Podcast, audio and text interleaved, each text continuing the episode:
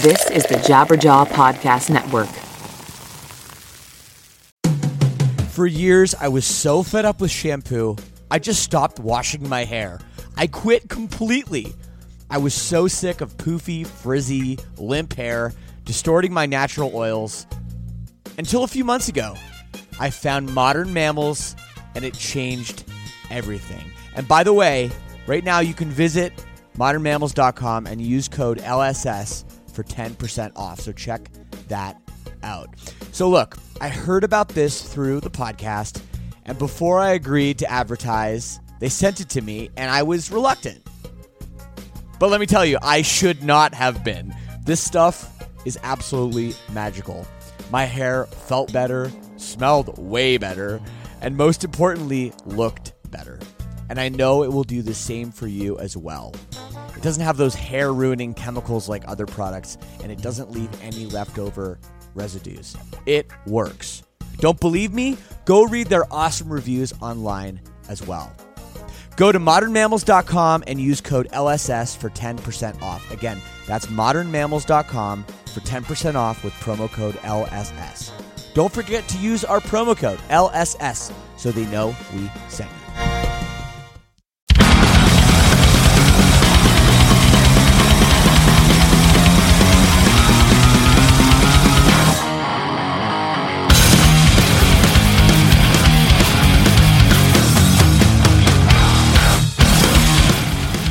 What is up, my sinners? Welcome to another episode of Lead Singer Syndrome. I am your host, Shane Told, and I am sober for a change, which is nice. In Paris, France, we just played. And of course, as always, having an awesome time in Europe on the Rise Up tour. We're about to hit the UK, actually. It's with Memphis May Fire, The Devil Wears Prada, Silverstein, and Like Moths to Flames. If you are listening to this from the UK, there are tickets available, so check it out. We're playing like 10 shows in the UK, which is a lot. Like Silverstein, we never really go to the UK for some reason. Uh, so yeah, come come hang, come hang. Would love to see you all there. Today we have an awesome episode. I am so excited. A few weeks ago, we had Fat Mike from NOFX on the show, who is my absolute number one all time favorite musician since I was a kid. He's my favorite. So that was really cool for me. But Frank Turner is probably my favorite musician kind of of adulthood. And I talk a little bit about this in the show. When I heard his record, Love Ire & Song, it spoke to me in a way a record hadn't in a long time. And I actually got in touch with him and we've been friends ever since. So it was really, really awesome. I went down to his hotel in downtown Toronto and we had an awesome, awesome chat. Cannot wait for you guys to hear it. But before we jump in, some important stuff. Today is Cyber Monday, which wasn't a thing a few years ago, but it's a thing now. So basically, there's all this online shopping stuff going on. And one place that people like to shop online, so I've been told, uh, actually, I do a little shopping myself there, is Amazon. Now, we have this thing set up with Amazon. It's called an Amazon affiliate link. Basically, anything you buy on Amazon, we get 4 to 6%, and it costs you absolutely nothing. So it's a really, really great way if you want to support the show, if you like what we're doing here on Lead Singer Syndrome please, it's really, really, really easy. Here's what you do. Go to leadsingersyndrome.com slash Amazon. That will take you right to the Amazon homepage. Log in as normal. You won't even know anything happened. But again, whatever you buy, we get 4 to 6%. And I know a lot of you guys are going to be doing shopping today. Christmas is coming up. Today is the day you get all the deals. So please don't forget to use that affiliate link. I'm going to give it to you one more time.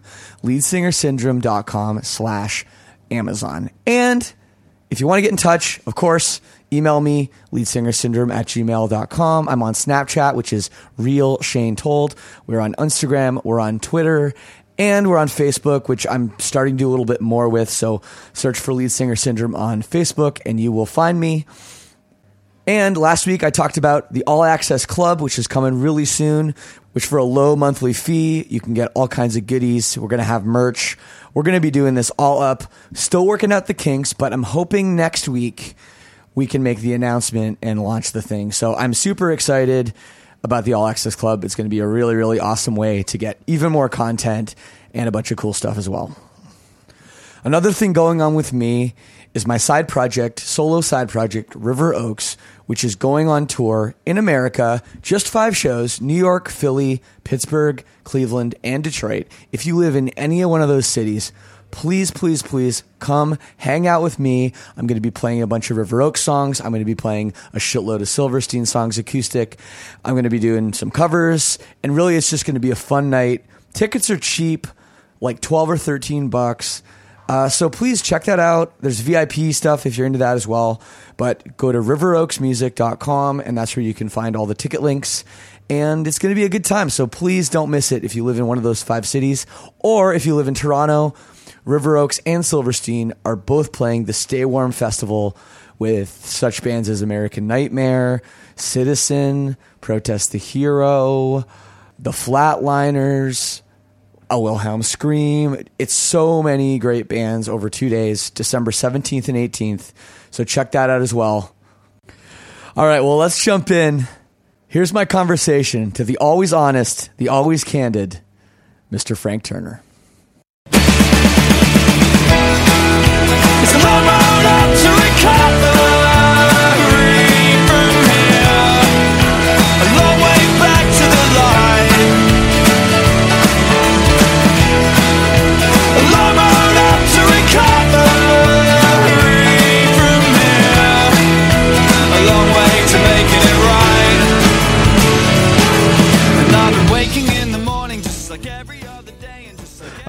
All right, we're Sudden- rolling. Suddenly it was 2 a.m.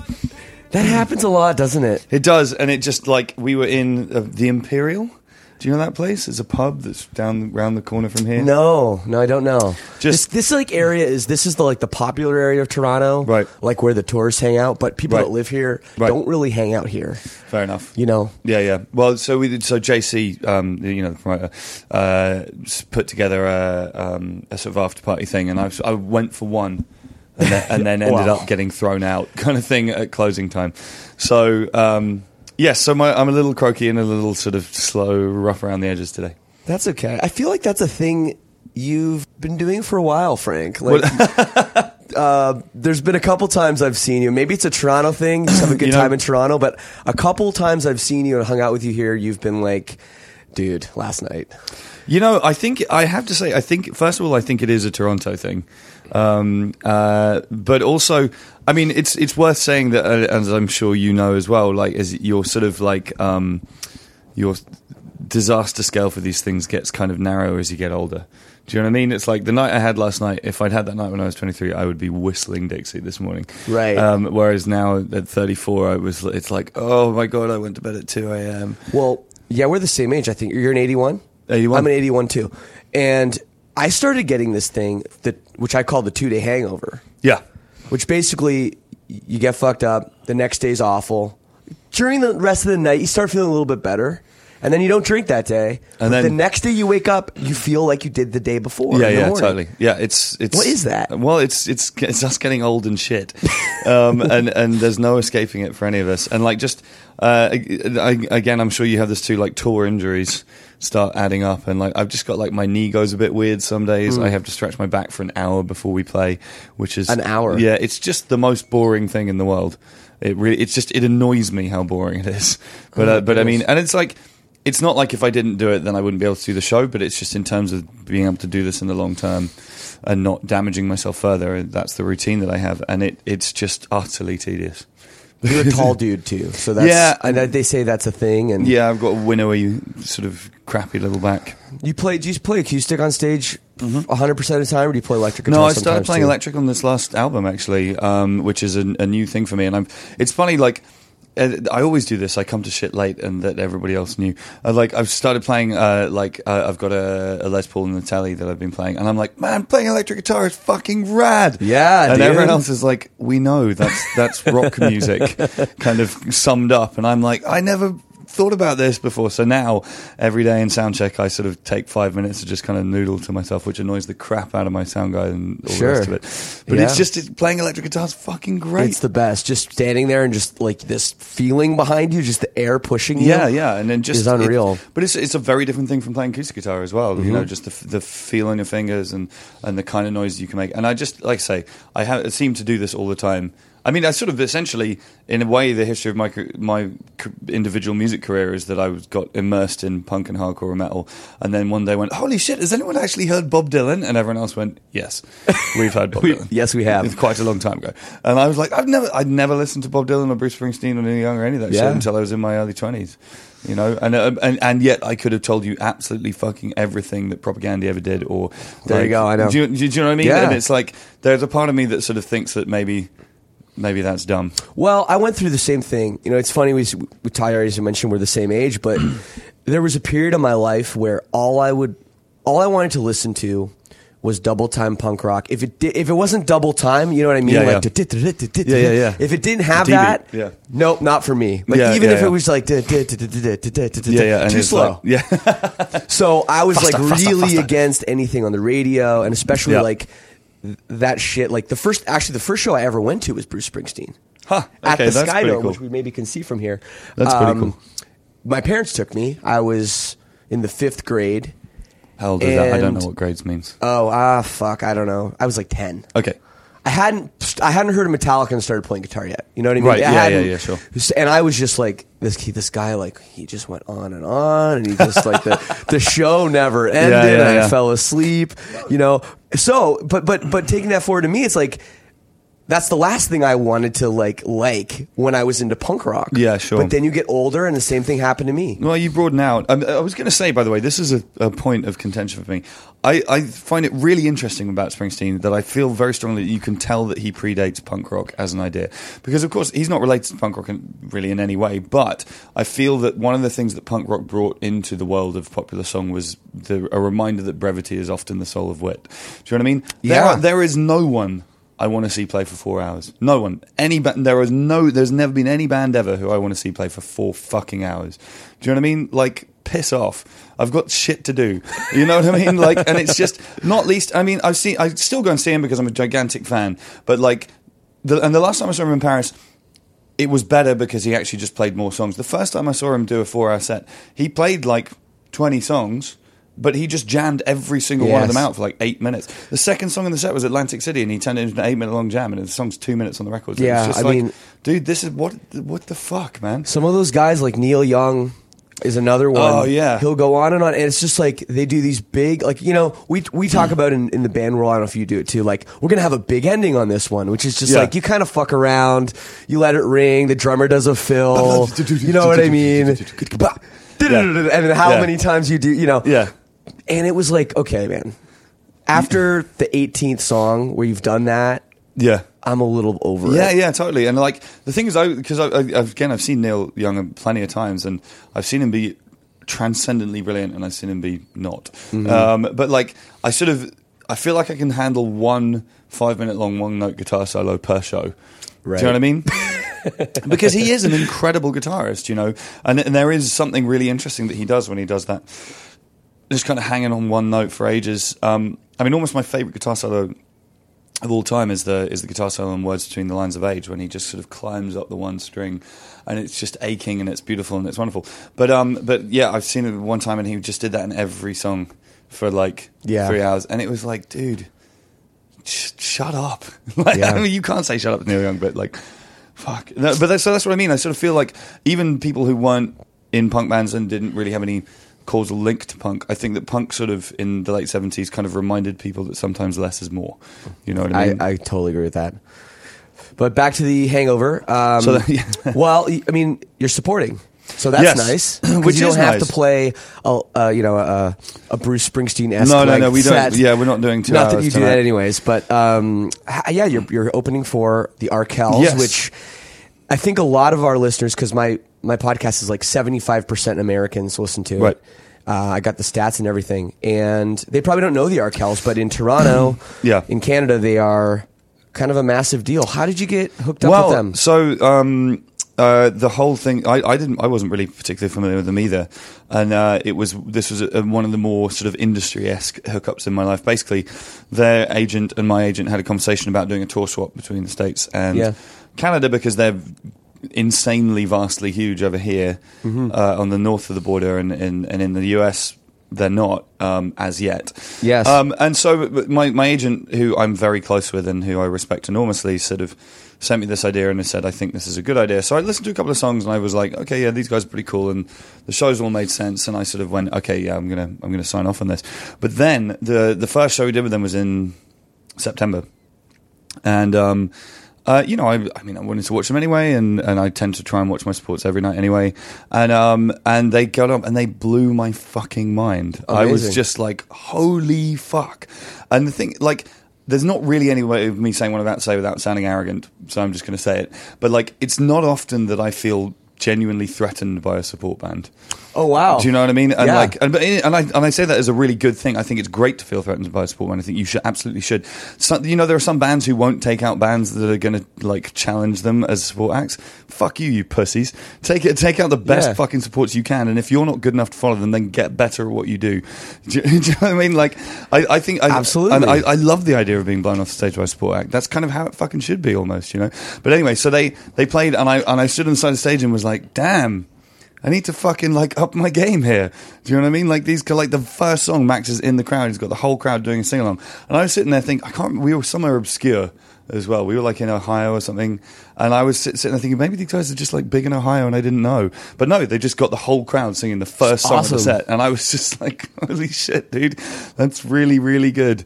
So, uh, and I just I've kind of fallen hard in love with them as people and as a band since then. That's a really cool thing. No, I always felt like you've. I mean, you, you're a worldwide artist, and obviously you're from England. you started there.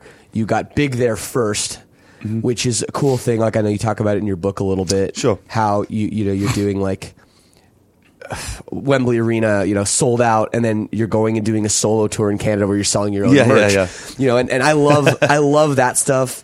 And the Arkells, it's like the same thing. You know, they're like Yeah. massive in Canada, and then they go to other countries, and no one knows who the fuck they are. Yeah. I always mm-hmm. love that humbling thing. Another band I had a few weeks ago was the Amity Affliction. Right. Do you know this band? I can't say I do. They have three number one records in a row in Australia, and you don't even know the band. Yeah, that's crazy. They're a metal band. They're a metalcore Yeah, yeah, band. yeah, yeah, sure. So I love that. I love that stuff. I think I think it's really good. I, I, I mean I, I often think of Paul McCartney in this situation, and by and I mean you know he's Paul McCartney. There's nothing more that needs to be said about that. But like I sus- I sort of suspect that when he tours, it must be a little bit kind of tedious after a while. Not just because he's been doing it since the '60s, but also because everywhere he goes, it's the same. The reaction's are the same. The show level's the same. The crew level's the same. Do you know what I mean? And like Yeah. I find that when we do tours where we play 400 people a night in the US and then we go back and do 2,000, 3,000 people a night in the UK, I learn things from each different context that I can then translate over to the other show. Yeah. Do you know what I mean? And it's just like, you know, if you haven't played a small, sweaty club show in a while and then you go and play one, you kind of go, oh, fuck, okay. I hadn't thought about that for a while. I've been getting slack on that or whatever it might be, as just in terms of you as a performer. Um, and it's just kind of more interesting. And I just think that, like, and I say, I mean, maybe I'm wrong about this. I've no idea, but like Paul, Paul McCartney, like every show is just going to be just, a, oh, I'm playing the Enormodome again. Well, you, know, know what? what I I, I read an interview with Paul Mark- McCartney one time, and somebody sort of mentioned that, like, oh, what it would be, what it would would it be like, you know, to be you? And he's like, it's awesome. Everywhere I go, everyone's happy. Everyone sees me as just like, oh my god, it's Paul McCartney, and he's just like, hey, you know, and he's just like, Yeah. you know, and I guess like That's if you can cool. handle it that way, That's that's a really positive way of looking at that. Actually, I like that. Uh, that makes me think of something somebody told me once, which is apparent, and apparently this is true. The Queen thinks that the world smells of fresh paint because everywhere she goes, they've just repainted it before she got there. and like, and the only place that doesn't is her house, is like her palace or whatever the fuck. And so yeah, she's convinced that like sort of common people smell of fresh paint, that is so funny. which which I mean, it, it sounds plausible. no, no, but but I, I res- I've always respected that about you though that you're you think about the whole world. You know, you try to tour everywhere. You try to do what's best for your career everywhere. Sure, but I and mean, you have that you have this drive that I don't think a lot of people have. A lot of people don't give a fuck about where they're like. I'm from England. I care about England. I want to be big in England. Whatever the other stuff. If, Sure. if I'm not big there, well, fuck you. You don't understand what I'm doing. I know what you mean. I mean, it, but it's it, it's it's self interested from my end, just in the sense that first of all, I like traveling, I like seeing the world, and I like a challenge. Do you know what I mean? And like particularly the states, uh, Canada too. But I mean, you know, it's a challenge. Like, can we get the same thing going on? And it's it helps in longevity in my career. I mean, I'm in a I'm in a really interesting place in my career right now because I've definitely ceased to be new and interesting in the UK. Do you know what I mean? Yes. Like I don't get I don't get kind of like a cursory nomination at any award ceremonies anymore. Like I d- songs get played on the radio a bit, but like not as much as they used to. Mm-hmm. We still we do big shows, but it's kind of the same people coming to the shows, which is fine, and I'm I love it, and that's cool. But like it's still I'm it's still sort of hungrier over here. Do you know what I mean? Right. And like in a way that almost that's part of the reason why we tour over here as much, just because like I'm sort of bored of NME journalists sneering at me in the UK. Um, Well, not least because I'm now reaching. This is oh I mean, the whole UK press thing. We won't even get into that. well, true, but- but, this is okay. So this is not specific to the UK press, although it's getting that way. This is a thing. So I did my first tour in 1998, right? Yep. 1998 was 18 years ago, right? Yeah, and that right. means two things, which I love. First of all, it means I've been touring for longer than I've not been touring now, which is a kind of a nice thing for me. Um, but the second thing, and this is the great thing, is that like, and every year the the bar on this raises. Anybody aged 18 who starts trying to fucking tell me anything about anything, I'm like, I've been fucking touring before since you, were, you bef- since before you were born, you fucking child. Like, piss off. Do you know what I mean? And like, I, it's uh, we're only three years away from a vice journalist trying to tell me something about the road, and I'm going to be able to use that as a comeback, and it's going to be fucking great. I'm gonna, I'm gonna, re- I'm gonna like taste that moment on my tongue. I can't wait. you know what I mean, though. I, I absolutely know what you what you mean. Um, you know, there's a there's a certain sort of like I think that um, with the passage of time, like you know, you there's a trade off. You lose the kind of new and interesting thing. Nobody can write an exciting new article about this new band they've discovered. But on the other hand, like you accrue a certain degree of respect, and like you know, I sort of feel like. I mean, we've talked about quite a lot of old, long in the tooth greats today already, but even we were talking about Rush before we started this. Yes, we were. the thing about Rush, I mean, to a degree, who gives a fuck what you or I think about Rush? They did it for a really fucking long time, extremely successfully, and, and we can't understand what they went through. We can't understand the climate. We, we, Right. we you and I might be under, able to understand pre GPS touring, but we can't understand pre. Like Fuck, I don't even know what. Yeah, yeah. Like, like, you know what I mean? They didn't even have email. You know what I I, know. mean? just you know, I, I did I did one like the first couple of tours I did was sort of before mobile phones and the internet. Just about there was certainly there was no GPS. And one of the things, a tip I got told before we went on tour. I was 16 years old. Yeah. uh, and and it was so great. The tip was if you can't find the venue, drive to the shitty end of town and ask someone who's wearing a leather jacket. That's- that's Yeah, absolutely. Look for a dude in a leather jacket and ask. And you know what? It fucking worked. It all works every time. Yeah, and it's some old codger like in a rocket in a leather jacket. And he's like, "Oh yeah, I know the dog and bucket. It's over there." And uh, No, so, so yeah, yeah. but I mean, yeah, like I mean, I was talking to Nigel, my drummer, who toured. uh, he tour managed for Radiohead in the early '90s, and he was Wow. saying touring touring Europe before the Euro is just like every single day you have a different currency. What a pain in the ass. Yeah, he was like he was like I had a like a bag with like forty pockets Sure. on it, and each one had like a currency written on it, and like it's a fucking nightmare. You get somebody gives you coins and change for the meal that you have on the one day that you're in that country, and you're like, oh fucking Mm-hmm. Well, even great. Even when we tour in like Sweden or whatever, you know, because they still have Yeah. kroners or, or Denmark, you know, they aren't on the euro. I always, when my tour manager gives me my my buyout, I go, okay, how many falafels can I buy with this? Like, Right, that's yeah. all I need to know. Yeah, yeah, I don't know what the money is. Just it's Yeah, like yeah. they're strange large coins, No, I and they're worth Well, like it's then- worth like fifty dollars or something in Denmark. But you just come home and I've, I've got a bowl on my on my Oh. side at home that's just full of I weird know. shit. I know it's ridiculous. currencies. But back to what you're saying um, about your career. Yes. You're very self aware of that, and I like that. I remember I emailed you, I think, on the last record, the Tape Deck Heart record, because you were getting a shitload of play here. Yeah. On the edge with recovery. Yes. And I guess that's sort of cool when all of a sudden it's like, oh my god, we're getting radio play for the first time. Yeah, yeah, And things are like picking up, picking up, you know, in the mainstream. Um, but I've never thought of you as a mainstream artist, despite in the UK you are. I mean, there's no way around it. But but you know, because I found out about you, I don't remember exactly how, but I actually. People might not know this. I literally reached out to you and emailed you when I heard Love Ire & Song Yeah, because that record was so special to me, and I was compelled to just to say I have to tell this guy he's doing something that that I like, and I've never Well, done. the-. I told you the, in the email the last time I did I did that. I emailed 88 Fingers Louie to tell them I really like their Beyond Behind Bars record. And it's a great record. It's, a great. It is a great record. The vocals are solo in the mix, and Yeah. He can't really sing. I guess that's why. I, But I have not. I love listened, that record. I have not listened to that record in a long time, and I think I know what I'm going to be doing for the rest of my afternoon. Yeah, that Re- you know that record they put out later on. They like broke up and came back, uh, back on the streets. That record's actually awesome. Okay, you It know, still you, I'm going to concede that you know more about Eight Fingers Louder than I do. But point. but I'm just saying, you know, like like that's how I you know got in touch with you originally, and I've followed your career obviously, and I've seen the growth. But you know, I remember it being about Frank Turner, ex hardcore guy, Million Dead. Everyone knows the story, and seeing you know FTHC, and now like I look online and I Google. FTHC or Frank Turner FTHC, and it's people asking what the fuck that means. oh yeah, yeah. So And so, so I just think my, my, my point is like that just goes to you becoming mainstream and the average person not knowing what like you know I have a tattoo of, of the uh, X thing on my you know Yeah, yeah, like sure. everyone knows what that is in punk rock the Sure. X with the you know New York hardcore or whatever Yeah, yeah. um, and now you have to explain that to people now how does that feel as a you know mainstream artist punk rock artist like wherever Yeah. you see yourself Well, I mean, the, the first thing to say in all of this is that I don't.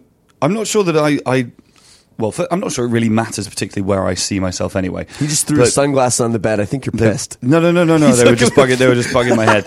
um, uh, but uh, I wasn't wearing them. Just No, for you- the record, people wearing- listening to this, they were on wasn't my wearing head. his Oakley shades and the. um, but uh, but uh, I don't know where they came from. By the way, they were just in my pocket this I got a morning. pair of those, and they're not that color, but they're. Uh, It's a I good like color. This is great radio. Um, anyway, so um, uh, but I mean, it's funny. Like I think that the position I occupy in the UK falls between many stools, and it doesn't really fit any pigeonholes because it's like I mean, it, there was a moment in time where I, I was arguably a mainstream artist in the UK. I'm not really sure that's true anymore. It's sort of like just a really big cult, you know, or whatever. Yeah. But it's like, but it's like I'm definitely not part of the punk scene, particularly in the UK, and never really was as a solo artist. Kind of by choice, really, because I got pretty pissed off. The punk scene in the UK is extremely bitchy and backstabby, and like I just mm-hmm. didn't want to be that guy who used to be in that band forever. So that's one of the other things I was going to say in terms of like expanding beyond just the confines of the punk scene. I'm very happy about that. Punk rock is my high school and I love it and it will never cease to be a core part of my identity. But I don't want to just spend my life playing to just one demographic subset. Do you know what I mean? I like the Absolutely. idea. Absolutely. And in fact, we played in Ithaca, New York, a couple of nights Okay. ago. And the promoter came to me after the show and he said, That's the most diverse crowd we've ever had at any show we've ever done. And I was hugely proud of that fact because fuck yeah, I love the idea that there are sort of like older people, younger people, folk people, punk people, indie people, radio people, you know, whatever. That like uh, that's that's cool as fuck. You know, I don't want to just play to kind of angry 18 to 25 year olds in skinny black jeans and an against me t-shirt. And I and that's me, by the way. But but like but but I want I want to I want to communicate with people who aren't, who aren't me. You know Hey, what I you mean? shit talk skinny jeans in one of your songs. I felt personally offended. Dude, I've actually, this is a confession that I've not yet made publicly, and I'm going to make it now on this podcast. The jeans that I've taken to wearing on stage are on the skinny side simply because when I go wandering in the crowd and like, it's just makes my life easier. It, like I kept having a thing of like ripping jeans, trying to get back on the stage and this kind of shit. and so, I mean, they're not skinny jeans per se, but they are skinnier than I would wear in civilian life. And every night when we play that song, I kind of die a little bit on the inside. I think I, that's that is that is me selling out right there. I love that so much. Um, but you, so you, okay, but you don't feel a responsibility to educate your fans about punk rock. Um, I wouldn't say a responsibility. I mean, it's a nice opportunity, and Okay. like I like the idea of, like you know, we took Against Me out on tour actually a few years ago in the UK, and it was great because most of my audience had no idea who they were, and um, quite a lot of my audience was slightly terrified of them. I think because they did that thing that Against Me do of playing like 14 songs in a row without breaking, Yeah. and it was incredibly loud, and then they left the stage, and everyone in the audience sort of went, "What the fuck?" Um, but uh, they um uh, uh, sorry, where was I? Yeah, I mean, it's it's cool. Like, and and um, this is a big bugbear of mine I have about the whole gateway band thing, right? Right. I, re- I, w- I take my hat off to the gateway bands. To, for me, uh, for our generation, I'm guessing that you're the same as me. Green Day and Offspring, Absolutely. right? They were the two green, the, and and and I'm so uh, I see less of it now. I guess in my demographic, everyone's just got over it because they've got older. But like people who sneer at the gateway bands, it's like get the fuck over yourself. Like nobody anywhere woke up one morning and just bought a fucking Bomb the Music Industry record. No. that has never happened ever. I love Bomb the Joyce Music Industry. Manor wasn't the first band yeah. anyone heard. Yeah, it's like it's like you got there somehow. That's Do you know what I mean? And like you know how you got there is because you heard Dookie. You know, and like fair enough, it's not your favorite thing anymore. Fair enough, Green Day might be doing some stuff, making records you don't like anymore, or whatever the fuck. But take give them the fucking respect they deserve for that. And the reason I think of that and mention that is that like every now and again, like that you know somebody somewhere kind of refers to me as being like a gateway band, sometimes with a little bit of sort of condescension in it. And if all I ever amount to in life is a gateway band for people to get into cooler underground bands, I am so fucking fine with that. Do you know what I mean? If all I ever did was let the world know who Larry and his Flask are, or who Skinny Lister and Will Varley are, or whatever, then I'm fucking all about that. That's great. Yeah, but you know, I think a lot of it comes down to like, when you talk about the bands, the gateway bands or whatever, which ones stick around, which ones fade away, you know, in people's minds. I think it comes down to songwriting. Sure. And y- you write great songs. I mean, Thank you. It's it's a big part of why I, you know, was so uh, um, attracted. I can't find the word. I'm so It's okay. attracted to you, It's Frank. okay, it's 2016. It- it's the- no, uh, that's you know. I guess I guess I just felt this this connection was because they're great songs, and it's it's really that I think. And Green Day wrote great songs. Green Day wrote better songs than The Offspring, which is why Green Day is a bigger band than The Offspring, I in my opinion. I think I think you're probably right with that. Um, I mean, I've I've done shows with both, and they've been Yeah. and they've been fantastically lovely people. So I'm obviously biased in this, but it's it's, it's, it's it's interesting as well the way it cascades down because like remember when I toured with do you know Fake Problems band from Yeah, Florida? yeah, Yeah, so I. Uh-huh. toured with Fakey Peas, and they're all about five years younger than me, and for them it's Blink 182, Right. You know, and like and I was a bit like really like, and but then I sort of caught myself on that and was like actually yeah fuck it. no, Um, I, I'm Blink One Eighty Two. I I guess I like them. Um, I love Dude Ranch. and yeah, I like I like Dude Ranch. I don't know. They, when they were doing they were doing something different, and I kind of got it. But I think actually the record they put out before they broke up, the self titled record, is probably my favorite. I, I must admit, I never really gave it. But I time. remember I was so pissed when Bad Religion opened for Blink One Eighty Two, and just down here on the on the water at the amphitheater. I was like, "This is bullshit, man." You know, the punk the punk in me, Yeah. being like, "This is like blasphemy." Yeah, yeah, You sure. know, and it's funny how how that stuff. Um, It is, although okay, that's an interesting thing though, because like so on the, when we we've got a we've got our first uh, um, American Arena show in Boston next year, Yeah. um, and the Bouncing Souls are playing before me. Like I saw the Bouncing Souls at the Garage in London in '98 and '99. Like I used to, and like. I just, I just want to get it out there that I also think it's bullshit. Do you know what I mean? It's like they should definitely. are you going to say on- that on stage when you play? Absolutely. the other thing that'll be nice, it'll be clarified. You would not believe the number of people who think I'm, that my backing band is the Bouncing Souls. Because, Oh, God, yeah. and like, and we didn't really think about that when we were picking a name for the Sleeping Souls. But Yeah. like, it's like finally the clarification will will uh, will be clear.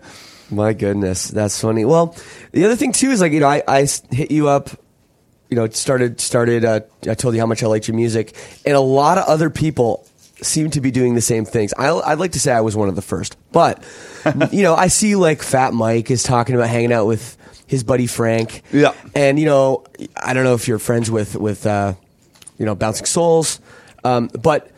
How was that being this kind of new artist, this younger guy, and having artists you look up to kind of say, "Hey, man, I really like your stuff." Like, what did that feel like? It's fucking incredible. It's one of the best feelings in the world. The most recent one, and this actually like nuked my world. Um, the band that got, got that, that I learned to play guitar to was Counting Crows. And Adam Oh, wow. Dur- Adam Duritz wore one of my T-shirts on stage the other day. Jeez. And like I've met him a couple of times. We've hung out, and he's a super lovely guy. But like he wore one of my fucking T-shirts with my fucking name on it on stage at a show, and I was just like, "Cool, I retire." you know what I mean? It was Yeah. like, but I think the thing about it is, is like, um, It's also crazy when it's your name too. Yeah, like 'cause, right. you know, I, and I, I always wanted to ask you about that. Is like, you come from punk rock, you come from hardcore, you know, and and a lot of the solo guys. Like, I have a solo project that I started, but it's called it's not called Shane Told. It's called River Oaks. And I chose a name almost specifically because it felt weird to use my own name. Sure. What was the choice you you went? You Um, probably answered that question a million times. No, yeah, but- I think the thing for me was it was it was quite reductionist. You know, like when I, when I when I because the whole thing for me was like having grown up with a lot of like angry heavy music, and then I got really into sort of like the sort of crazy core thing. You know, like Dillinger, Converge, Botch.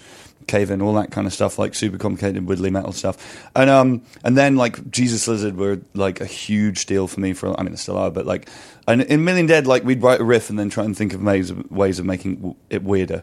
Do you know what I mean? Yeah, and like complicating the issue Uh-huh. on purpose, and and that's fine as far as it went. But the whole point about playing solo shows for me was I was trying to put myself out of my comfort zone because I think that's a really important thing to do as an artist at all times. But also, and, and, and within that, to be reductionist, it was like rather than kind of screaming obscure and frankly, I'm a, I can say this with the benefit of hindsight, deeply pretentious lyrics about Polish communism in the 1950s over like a, a weird beat and a noisy, angular, odd guitar riff. Sure. It was like, I'm going to play G, C, and D. I'm going to tell a story. And I'm going to do it under my name, and I'm going to be just me, and I'm going to use standard tuning on the guitar, and I'm just going to fucking see what happens. And I mean, obviously, you know, I've sort of departed from that to a degree over time in my solo career, and and should have done. But that was, you know, that was kind of the point. Was it was like, it was kind of like year zero. Do you know what I mean? It was like no fucking Right. around.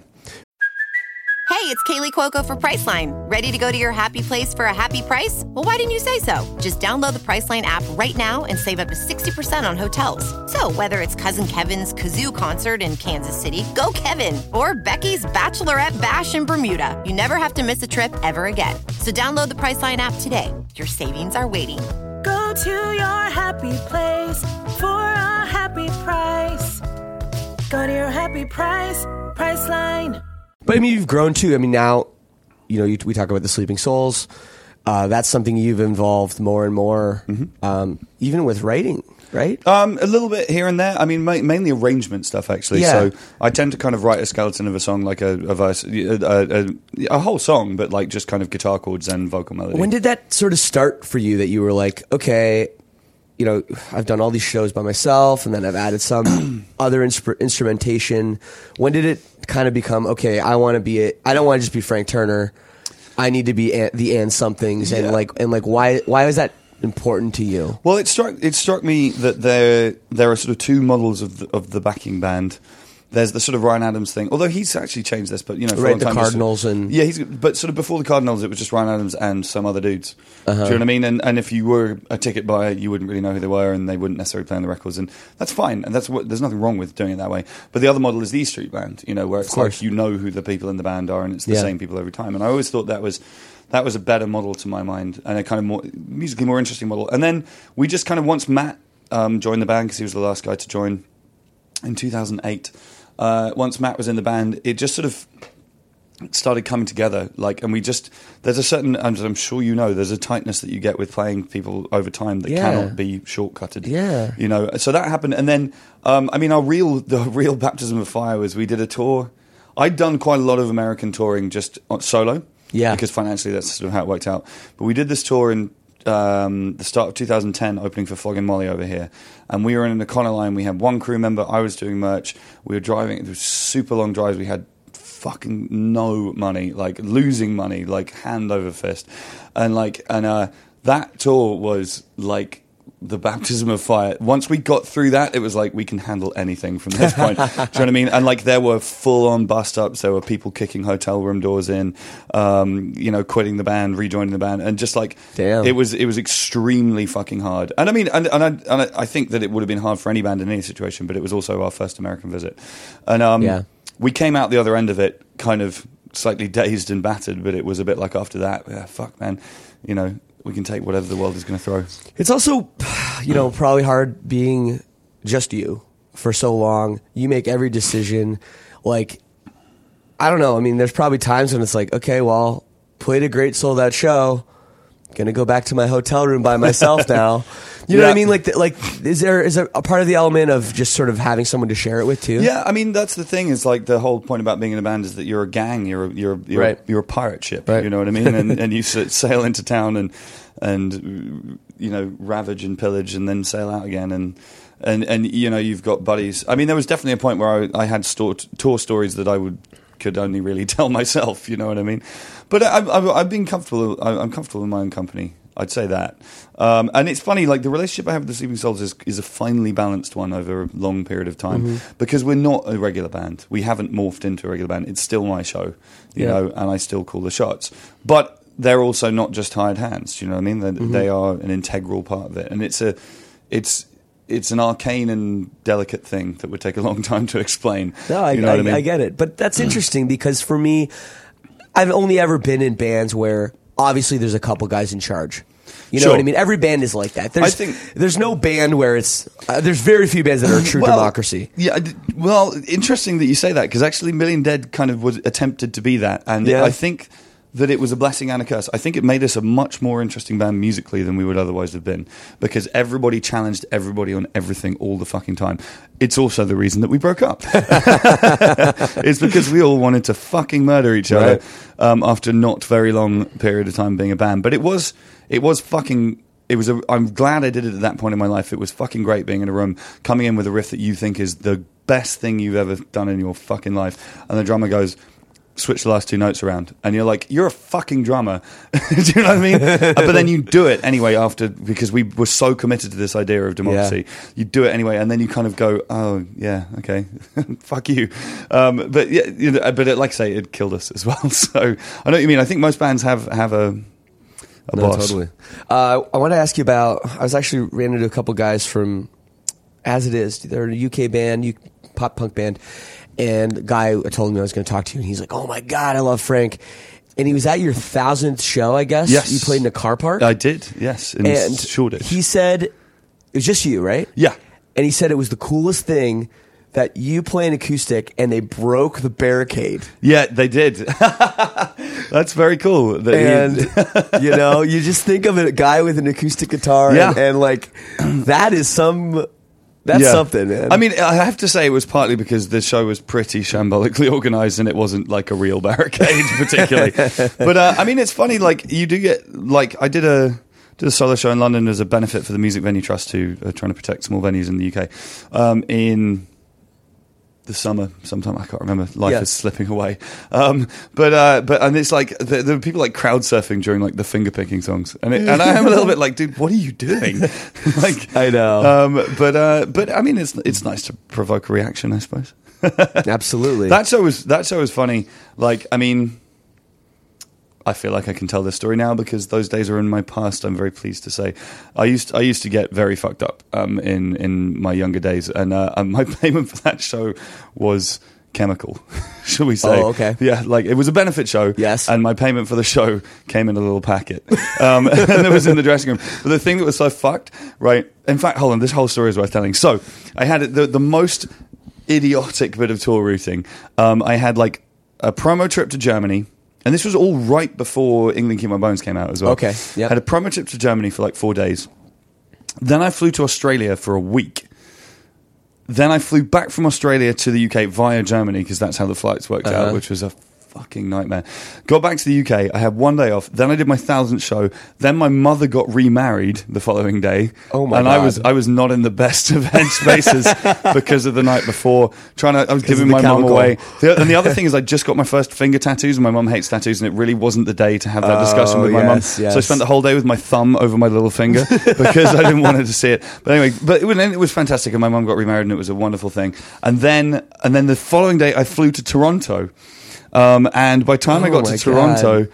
I that is the most jet lagged I've ever been. I just had no idea what year it was. Do you know what I mean? I, Of I remember, and uh, I think I was somewhere around here, and I was just kind of walking up and down the street at like 4 a.m., just being like, "What?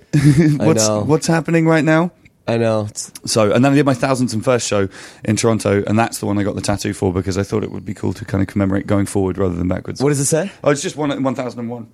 I just Oh. got that one done. Stick and poke in a hotel room. Sick. No, yeah, yeah. that's but it was great. you know not thousands, thousand and first man. No, I'll shit. never forget the time I was we we got got to Australia and I got off the plane. And I was like like couldn't get in, check in the hotel you know yet because it was too early in the morning, and I went to try to order a beer, and the woman goes, "Excuse me." I go, yeah, uh, uh, whatever the IPA. It's seven forty-five in the morning. I'm like, oh, I'm like you know, you don't know. Yeah, yeah, yeah, yeah, sure, you don't sure. know what time. Like, it's funny how that how that shit. Um, Yeah, that yeah. Shit happens, Well, man. so the- when you the- get so jet lagged. The first time I ever went to Australia, I flew from LA with Chuck Ragan and Ben Nichols and Tim Barry, Yeah. uh, Ben from Lucero, and uh, we got to the hotel. Similar deal. We got to like I think we had started in Perth, and we got to Perth and like checked into this hotel, and it was like 10 a.m. And Ben, do you know Ben Nichols? Do you know him like I- personally? No, I don't know him personally. okay, he's no. he's uh, he is one of my favorite people in the world, and he was just like, all right. I want a whiskey, and it's straight to the bar. And I was like, I was like, dude, I get it, I'm jet lagged too, but don't have a whiskey at 10 a.m. on your like acclimatization day. That's idiotic. You're just gonna lo- you're gonna lose your mind. But he successfully just drank for like 12 straight hours and went Yeah. to bed. so That's pretty much how I roll when I get to Australia. Whatever, just it uh, isn't, isn't it like the greatest Australia? It's the greatest. It I was the- just there uh, a couple months ago. Oh, I'm so jealous. I haven't been in like a year. Yeah, fucking love you go- Australia. Do you do well in Australia? Yeah, we do pretty good. It's sort of been picking up over time. Like last time we were over, we were doing like 1,500 people a show kind of vibe. So- Beautiful, beautiful. That was lovely. So we talked about thousandth show, thousandth and one show.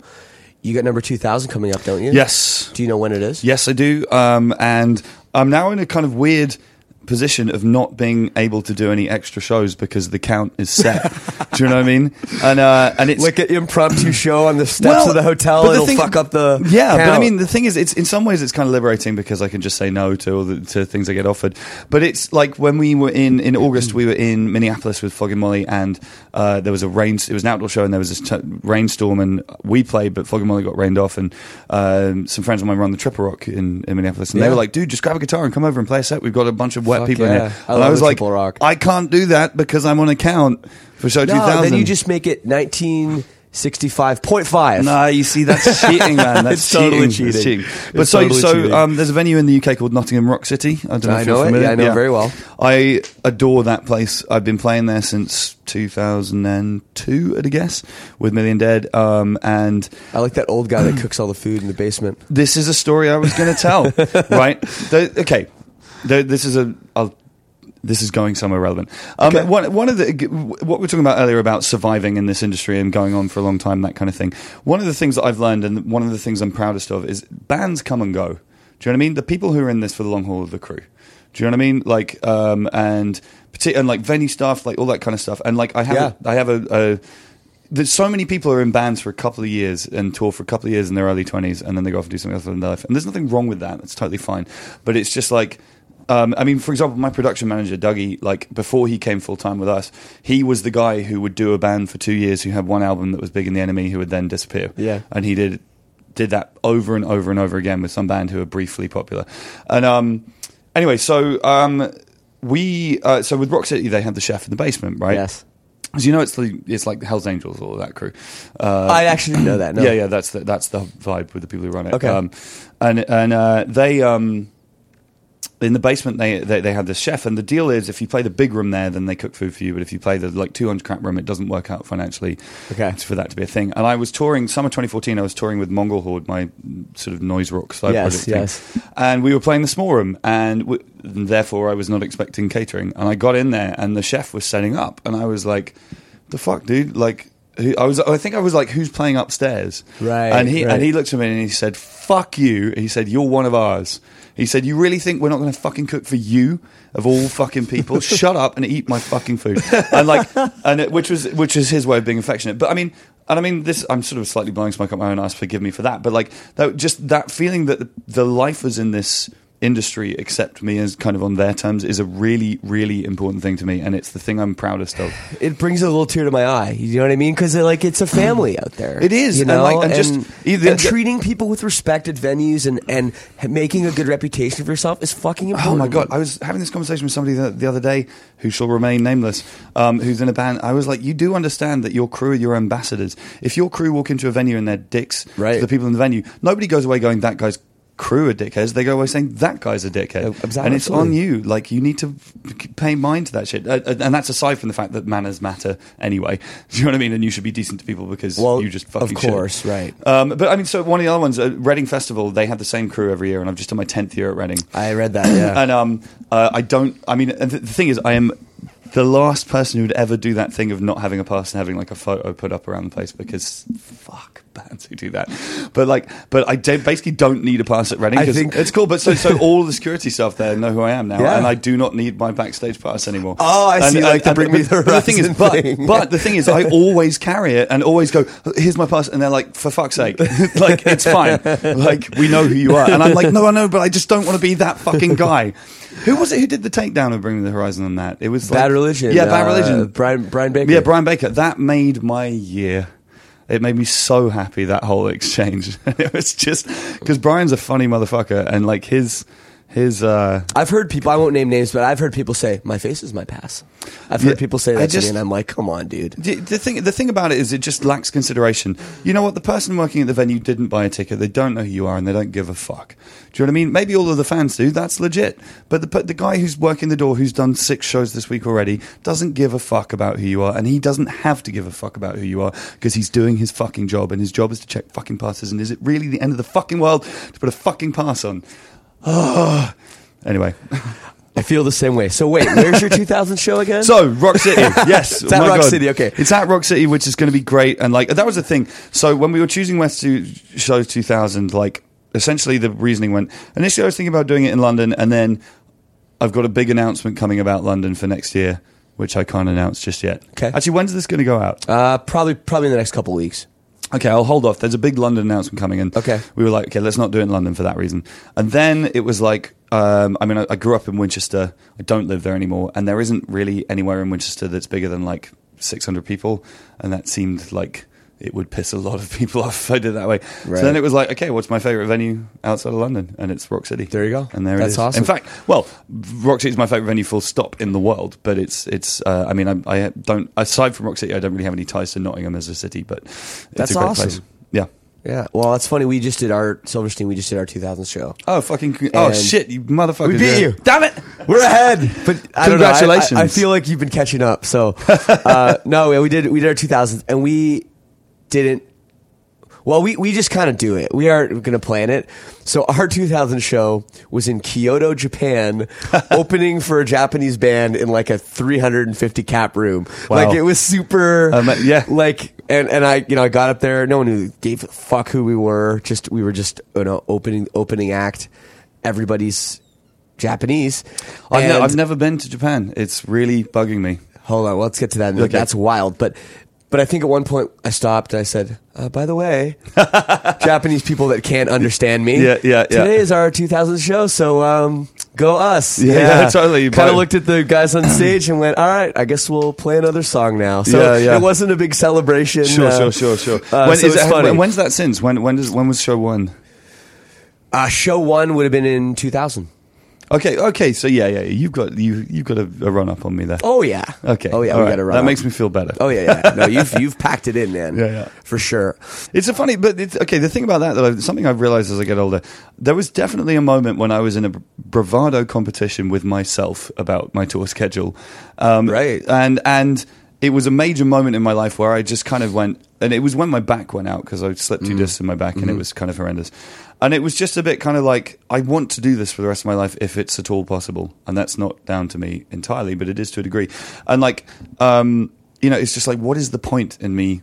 like murdering myself in my early 30s uh, if i then you know and, and just like nobody else is in is is competing with you on this no one else gives a fuck No. do you know what i mean and like and suddenly it was just like maybe i could have a few more days off and maybe have a week off between tours and you know do that kind of shit and i mean i, I have a i have a, a, a now as of a year i have a long-term girlfriend who reminds me to take holidays Right. and, and that kind of shit and it's Yeah. great it's great it makes me feel like a grown-up It's just yeah. I guess you just get used to doing it a certain way, pushing Yeah. yourself, pushing yourself, pushing yourself until you feel like if you're not pushing yourself, Yeah. you're not working hard enough or something. You know, and Yeah, you're I your own worst critic. I'm sure. Yeah, totally. I I mean, it's like I, I have huge respect for Henry Rollins. I finally met him a couple of days ago, and that was a huge deal for me. Um, but I mean, and I say this with as much deference as I can muster, but like there is a degree to which like Rollins is more of a sort of pastiche of a human than a person at this point. Do you know what I mean? Because he's just he is this dude who he has this sort of thing to live up to. Do you know what I mean? And and like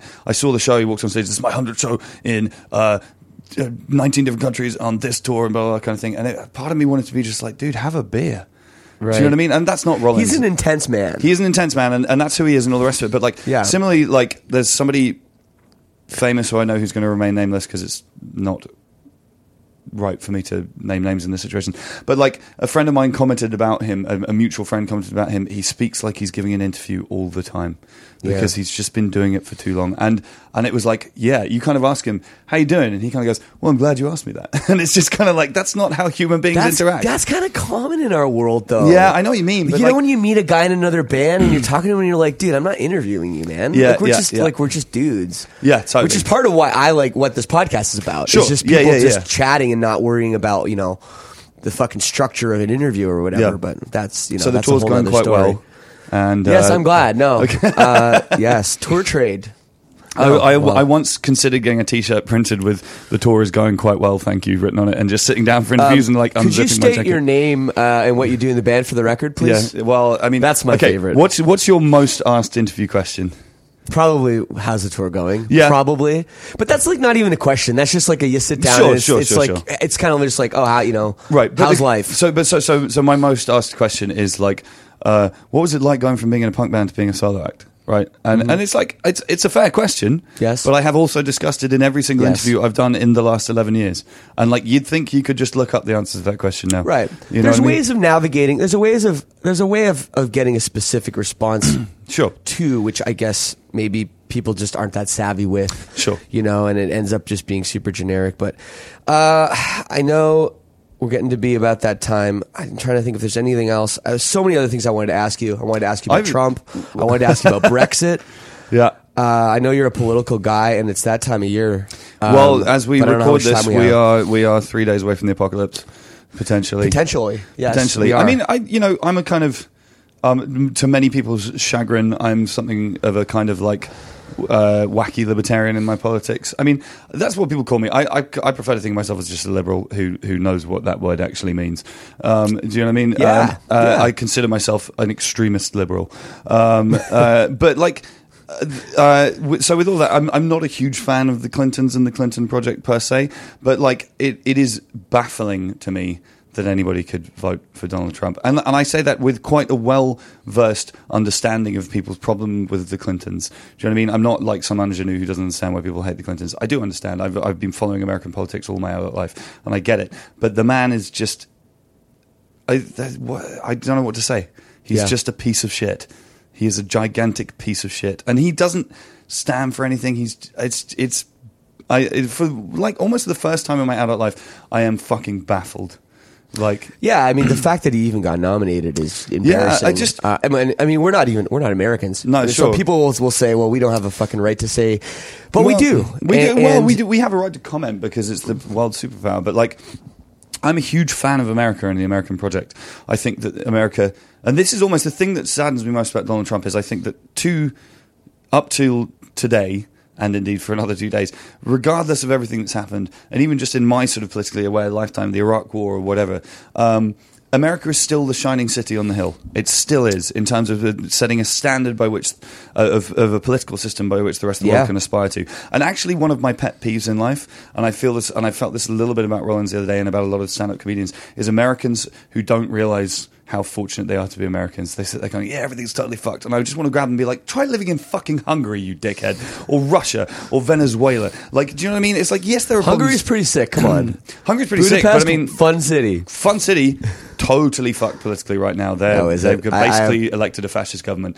Um, like Oh, it's yikes. bad news. But, but but this is the point. I mean, of course Right. there are problems with the American political system, but the simple fact that that the entire world is hinging on the outcome of a popular vote right now is a good thing. That's a, that's a wonderful thing, and we should take a moment to just appreciate that. And I just can't fucking stand Americans just sort of wandering around, kind of going, "Yeah, man, we live in a police state." No, you fucking don't. You want to know what a police state looks like? I can fucking show you. They exist. You don't live in a fucking police state. You live in an imperfect world. Okay, and that so and within that, yes, complain, make things better, fight injustice. You know, campaign to make the world a better place. But at least ha- take a fucking moment to just look around and realize that of all of the places in the world you could live, America's pretty good. It's pretty good. Um, I thought you were anyway, gonna quote but, Propagandhi for a minute there. yeah, uh, but but having said all that, I mean, like, so, I mean, I, that's the thing about Trump is to me he represents the possibility of the the sort of end of uh, America's sort of like beacon status. Do you know what I mean? And and in a way, almost, I'm worried that he's already done that simply by becoming coming within one person. Just of the even getting there. Yeah, Yeah. getting where he is now, and that really saddens me because I think that on balance, America is a force for good in the world, um, and I say that as an as an outspoken opponent of the Iraq the Iraq War. Um, but I, I, the fact remains, I think that on balance, in the second half of the 20th century, America did more good than harm in the world, and I, I worry for a world that doesn't have that kind of moral example leading it. Totally agree with you, man. You know, uh, so there we go. That's what I think about Donald Trump. There we go. Fuck Thank that you very much. tiny-handed little shithead. Well- And, uh, PJ O'Rourke, who's a who's a writer I don't necessarily always agree with, but who I always read, um, uh, said a wonderful thing. He said Hillary Clinton can be anything up to and including the second worst thing that could happen to America, and I will still vote for her. And I think that is a fucking salutary statement. Yeah, I agree with you. Um, And him. and yes, her. Him, him, her? him, Him. Just making he's sure. He's great. He's he's There's he's- nothing worse than having a name and assuming it's a man. Oh yeah, yeah, yeah. If well, you've ever, if that's ever happened to you, eh, your tour manager. my tour manager, yes. I was told I got an email though, and it said it specifically said her in there Yeah. because I would have assumed Trey. yeah, well, it's I that's the other thing. It's actually Tree. Tree. Everybody in this country says Trey. T R E. I mean, She, I would- yeah, I mean, she's kind of given up on that one now. like everyone just Right. calls her Trey over there. Right, but that's the kind of thing. Like Yeah. if you're a fucking asshole piece of shit, but I'm I've been guilty of it. But well, me too. But what I love about so Tree is my tour manager. She is the best tour manager in the world, and it's not just me saying that. She actually won Tour Manager of the Year award a couple of years I didn't know ago. there was an Uh, award there, for There's that. a live music award in the UK, and she won Tour Manager of the Year. But anyway, she um she actually uses that to her advantage in a way that I really enjoy. Because Oh. if you've got one of those like sort of slightly old school, slightly dickhead venue owners or whatever, or venue managers, who then kind of goes, "Oh my god, Tree, you're a woman," and sort of starts like huffing and puffing a little bit, and she she kind of like uses it to like plant a flag in their territory, and is like, "Yeah." Dickhead, and, and this is how today's going to be, and, uh, and it's it's kind of a neat little oh man, that's Yeah. funny. Well, dude, hey, uh, I won't take up any more of your time. You got a show It's- tonight. It's been a wonderful time. It's we should do this again. up. There's so much more to talk about. Well, we'll do, exactly. We'll do a part two whenever you're ready. Let me Oh, know. okay, well, um, in February we are playing in Hamilton Fuck with the yeah. Arkells. I'm home. We're doing Come- a record, so come down. Hamilton's not too far. we again, great radio. We're going to shake on this on air. Absolutely, let's do it on air. Thank Awesome. you, Frank. Thank you very much. Thanks for having me. So there it is with Frank. Always great to see him. What a guy. Always speaks his mind. I really have so much respect for him. It was really cool for him to take the time out of his busy schedule and sit down with me. Thank you, Frank. And there was a lot we didn't get to, but we did shake hands for real. He will be on. We will do a part two, and we'll get to all the other stuff we didn't get to in this episode. Next week, we will be back on Monday. As always, I do not take weeks off, well, once in a while, but I will not be taking the week off next week. So make sure you're subscribed. However, you listen to your podcast, there should be a little subscribe button. If you're listening on your computer or on your phone and you're using like a web browser, no, no, no, no, no. Get a proper podcast app. It will save you so much hassle. In fact, the iPhone one is already built in. Some people don't know they have it, but I don't even think you can delete it. So it's there. So please go on, search for Lead Singer Syndrome, subscribe. And if you like the show, also tell a friend. Try to spread the word. Let's keep this thing growing and let's make this thing even bigger and even better. As always, I'm going to leave you with a tune from the guest. I'm going to play you the first Frank Turner song I ever heard, the first song from Love Ire & Song. It's called I Knew Prufrock before he was famous. Here it is on Lead Singer Syndrome. We'll see you next week. Peace and love. Let's begin at the beginning. We're lovers and we're losers. We're heroes and we're pioneers. We're beggars and we're choosers. Skirting round the edges of the ideal demographic. We're almost on the guest list, but we're always stuck in traffic. We've watched our close associates up and play their parts. Chatting up the it girls, and they're tearing up the charts. While we were paying with coppers to get our rounds in at the bar. With the C team, we're the almost famous old friends of the stars.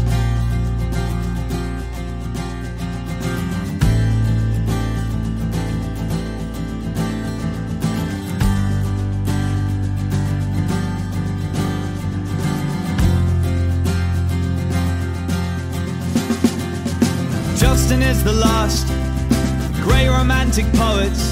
He's the only one among us who is ever gonna make it. We planned a revolution from a cheap Southampton bistro. I don't remember details, but there were English boys with banjos. Jay is our St. George, and he's standing on a wooden chair. And he sings songs and he slays dragons, and he's losing all his hair. And Adam is the resurrected spirit of Gram Parsons, implied instead of rhinestone, and living in South London. And no one's really clear about Tommy's job description, but it's